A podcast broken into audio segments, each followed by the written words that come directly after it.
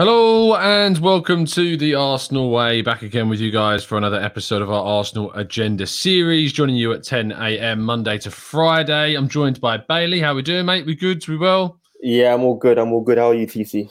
Not bad, not bad. Nervous, uh, of course, ahead of tomorrow, uh, season defining game, of course, but uh, we'll cross that bridge when we get to it. But there is some things that we need to discuss regarding it and around transfer news that's been dropping over the last 24 hours as well. Good morning to everybody joining us in the chat box. Hope you're doing good. And welcome morning to Harvey, to Graham, to Lynn, uh, Gunny Gooner, JM Francis Rakeen, the modern Gooner as well, joining us in the chat box, and Matthew Boss too. Good to see all of you joining us. Make sure you drop a like on the video and subscribe to the channel if you haven't done so already. You'll be able to watch Mikel Arteta's press conference ahead of the North London derby when it comes out a little bit later on this afternoon. So turn those notifications on so you don't miss it. We kick off today, however, um, with yesterday's press conference and Antonio Conte speaking ahead of the derby. Still, Bailey not over the uh, the postponement in January. Still very much on his mind. He was then asked questions about the uh, the Burnley game on Sunday being such kind of close proximity to the derby.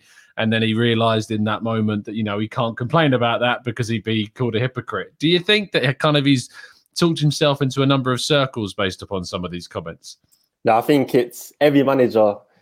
They make excuses. I think they always try to they use press conferences to get the edge over the over the opposition manager, and they use it also to protect themselves and protect those and protect uh, their players. And that's what Conte does. I think Jurgen Klopp does the same thing.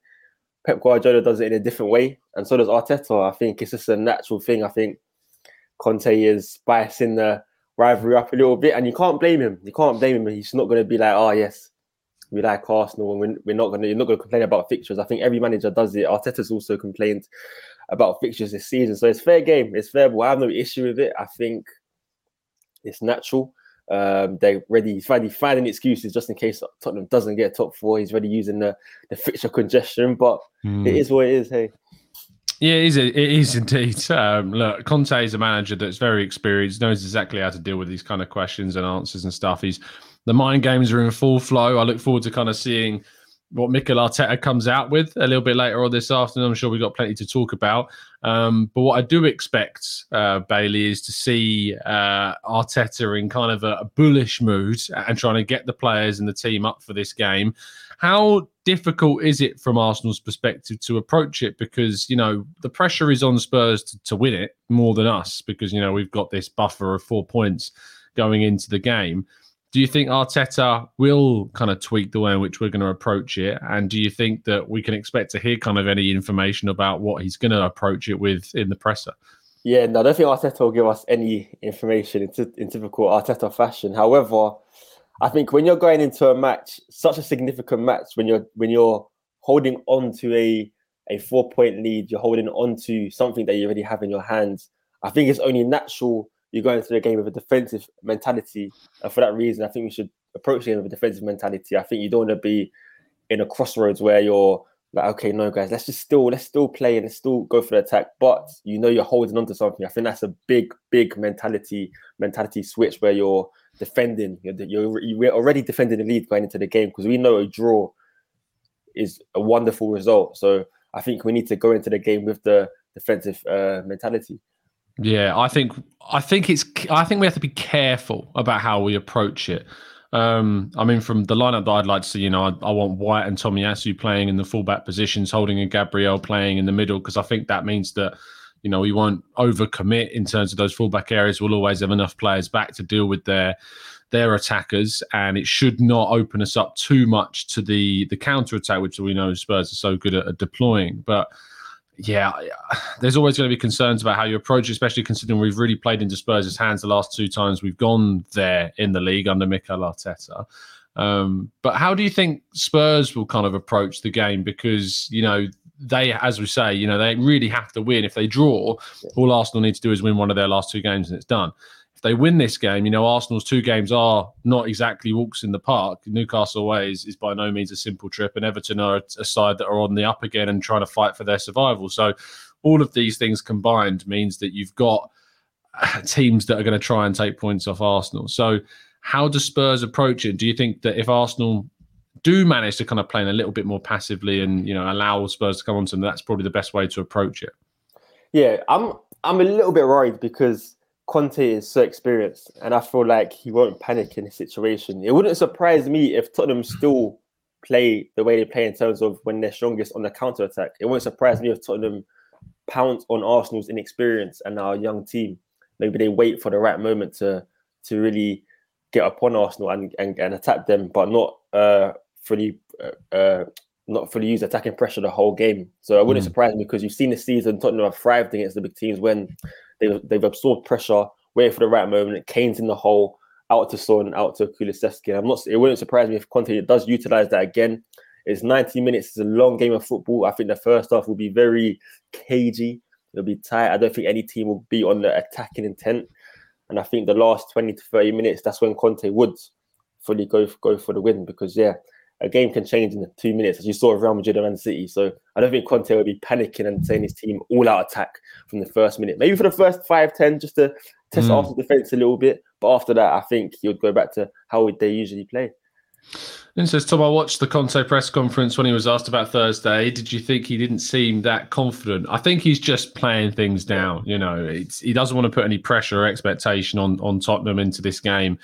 I've seen the Tottenham fan base are very confident. You know, I, the the responses I see from Spurs fans online has been it's not been nerves.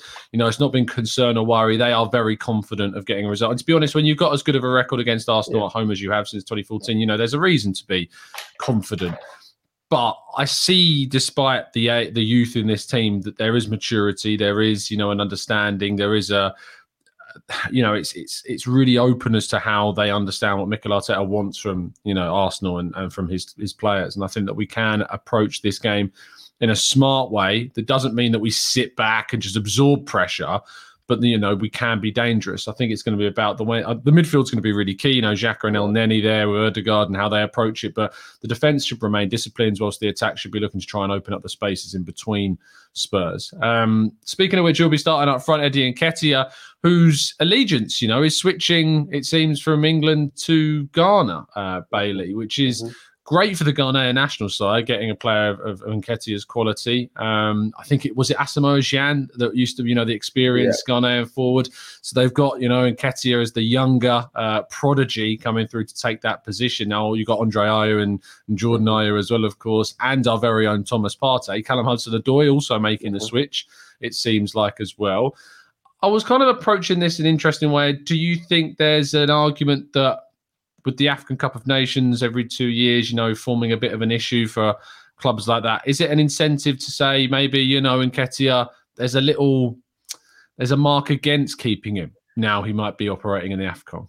No, I think that's unfair. I think that's unfair. I think we can't sign a player simply because he's going to represent his mm. international team for a few games. I think that's why you have squad depth. I think, of course, it did affect Mohamed Salah and Liverpool. I think Salah came back and his, his goal scoring record was yeah. was was completely ruined after that. But then Sadio Mane came back and look how it, how it improved his performances as well. So it can go either way. As we said, I don't think Nketiah was ever going to be Arsenal's number nine. He knew that as well. So I don't think it would affect us in that sense. I don't think if, it, if we're solely focusing on Eddie Nketiah, mm-hmm. if he mm-hmm. was to go to African competitions, that shouldn't be a factor whether we offer him a new contract or not. But yeah, yeah it, it, it, does have a factor, but for me, not enough to say, okay, we're not signing him or we're not offering him a new contract. Yeah, the reason I asked is because I remember us doing shows where we were talking about players like Bissouma um, yeah. and whether we should sign them. And, you know, a lot of the responses would be that we shouldn't sign them because, you know, we're going to lose them for a month in, in January. But we need to have the depth, as you say, to cover those positions. Um, but yeah, we, we've seen so many. I mean, Jurgen Klopp's falling into the trap of, you know, downplaying the Afcon um, and you know re- putting across some insulting words unintentionally at times. And I think that people do need to be careful about talking about whether or not Eddie Nketiah, uh, that's an incentive not to keep him. And I think that, you know, if anything, he's getting into an international tournament that could be really beneficial for in terms of for his experience, his development. But my honest opinion is I don't think he'll stay. I think he will end up going at the end of the season. West Ham seem a likely destination right now, uh, and it would make sense for him to replace Antonio, who's not at the best of seasons at all, um, and move forward from there. So Nketiah, fair play to him, and I think he's probably made the right switch because it was unlikely he was going to be getting into the England team anytime soon. Um, so you know, fighting for that Ghanaian starting spot is going to be good for his his career, along with Callum Hudson-Odoi as well. Possibly um, uh, Williams as well. Ghana created a very good team. Really? I didn't know yeah. that. That's interesting. Um, yeah. It's mad that Spain never called Iñaki Williams up. Yeah. I mean, he's a player that at what, 27? Yeah, just checking that, 27 he, you know, I think he's played. I think he's the most consistent La Liga player. Uh, he plays like every minute of every game. He's like the James Ward-Prowse of of La Liga. Um, so yeah, no, it's, it's, a very very decent team that, that they're building. They've already got Thomas Partey, as we know. Mm-hmm. So they're yeah, it's going to be interesting to see because I remember Ghana used to be a, a dominant force in African yeah. football, and then it dipped slightly, didn't it? So. Mm-hmm um, maybe they're coming back um, with some really, really quality players. Um, continuing kind of looking ahead and, and in terms of transfers, uh, and also how you think Arteta might approach some of his questioning with this, because after this game, you know, if we if we manage to win and we manage to get into the Champions League, all focus will turn to transfers and third place, which is still up for grabs. But do you think that Arteta's gonna get questions in regarding to transfers in these last few weeks that he'll have any idea about how to answer because we know he does like to keep things very close to his chest. Yeah, I think he's learned from Pep in terms of hmm. transfers mm. and how to approach when asked about certain players, and I think that will that will continue. I don't know why he would change. Maybe if once one player, let's say for example, uh, Gabriel Jesus is is almost a done deal, maybe he'll give us a little hint about yeah, it's done. Like give us a cheeky hint, not say he's done, but it will almost like uh, signal that it's that a deal is possibly close. Uh, I know bef- before when Vlahovic, I remember he would hint as well. He would give cheeky hints in the January transfer window about uh, bringing in Vlahovic, not directly but indirectly. So maybe there could be some of that, but I doubt he would just come out and say, yes, Champions League confirmed. So now we're going to sign this player, this player, this player. Maybe he'll give out hints. It does improve our chances of signing top players, but definitely not directly. Mm, yeah, if you, I mean, I was the reason why I asked. I want to ask you the question of if you could ask one question, one regarding the North London derby and one regarding transfers strategically to try and get a little inkling from him. How would you approach asking him a couple of questions?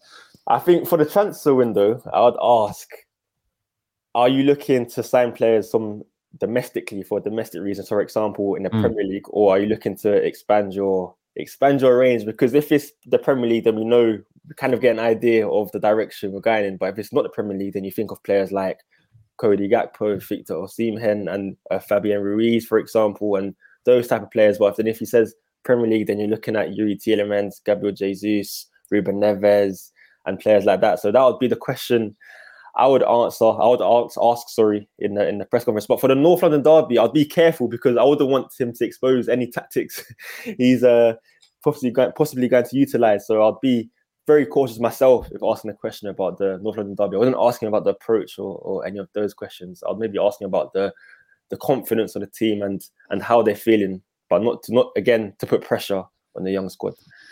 Yeah, I think I'd try and play the questions towards the Spurs angle. So asking them, do you mm-hmm. think the pressure's on Spurs in this game? Are you expect what mm-hmm. you kind of expecting from them? Are they going to have to come out and attack us because the the emphasis is on them to win the game? So I probably would go down that route. In regards to transfers, I like the questions you've asked there about kind of the domestic side of things. Are we going to continue on this path of trying to go for proven Premier League talent or, or push into the market in terms of the continent? I think you probably get an answer on the lines of, you know, we're just going to assess whoever's available. And if they're good enough, they're good enough, regardless of where they're kind of coming from. But I think there has been a, an improvement in the way in which we've looked at the English leagues in terms of bringing in talent from there. Um, and we're seeing some really good links, I think, ahead of this summer. Uh, Gabriel Jesus and Sterling. He was asked in the last press conference about whether or not Champions League affected his plans, and he was reluctant to give kind of a clear answer. But it was obvious in what he did say that obviously the Champions League would help Arsenal to secure some of their top signings this season. So we'll have to wait and see. Um, into the chat box, uh, let's have a look at what you guys are saying. Let's go to Afsar says their stands are so close to the pitch and it would be noisy and very intimidating for our young players uh, next uh, in in the game against Spurs. Graham says if you limit the space in behind, then you have a chance of nullifying their attack. Spurs' better results this season have been when they have countered onto other teams. Richie says to be fair, Spurs are the kings of White Hart Lane against most teams. Arsenal will be just another team unless we have the luck on our end, like the Bridge last season. We cannot win this game. Not confident there from Rich. Uh, Keith, though, asking the point saying, um, on oh this is on uh, a show we did last night. Do you remember the sweeper system? It was used a lot in the past. Do you think it would work it could again on like against spurs? The sweeper system being where you've got three centre halves and the middle centre half plays kind of that sweeping role across them. Um, i'm not sure that's the route to go in this game. I think that as i've said before the back four of white uh, holding Gabriel and Tomiyasu is probably the best way to build that foundation with Xhaka and Elneny in front. So I don't think you necessarily need to go through the sweeper system. Um, we are going to wrap things up there. We'll have a couple more shows for you ahead of the North London Derby, including tomorrow's main preview agenda show, um, which we'll be back for, of course. Uh, and then we'll have a post match show, uh, which is going to be hopefully a big celebration. Fingers crossed. A big celebration indeed. Bailey, thank you so much, mate, for coming on the show. Really appreciate it. Thank you, TC, as always, and everyone in the comment section as well. Absolutely. Turn those notifications on because you'll be able to watch about Mikel Arteta's pre North London Derby press conference when it's out a little bit later on this afternoon, and more content to come for you as well. We will see you very, very soon. And as always, keep following us down the Arsenal way.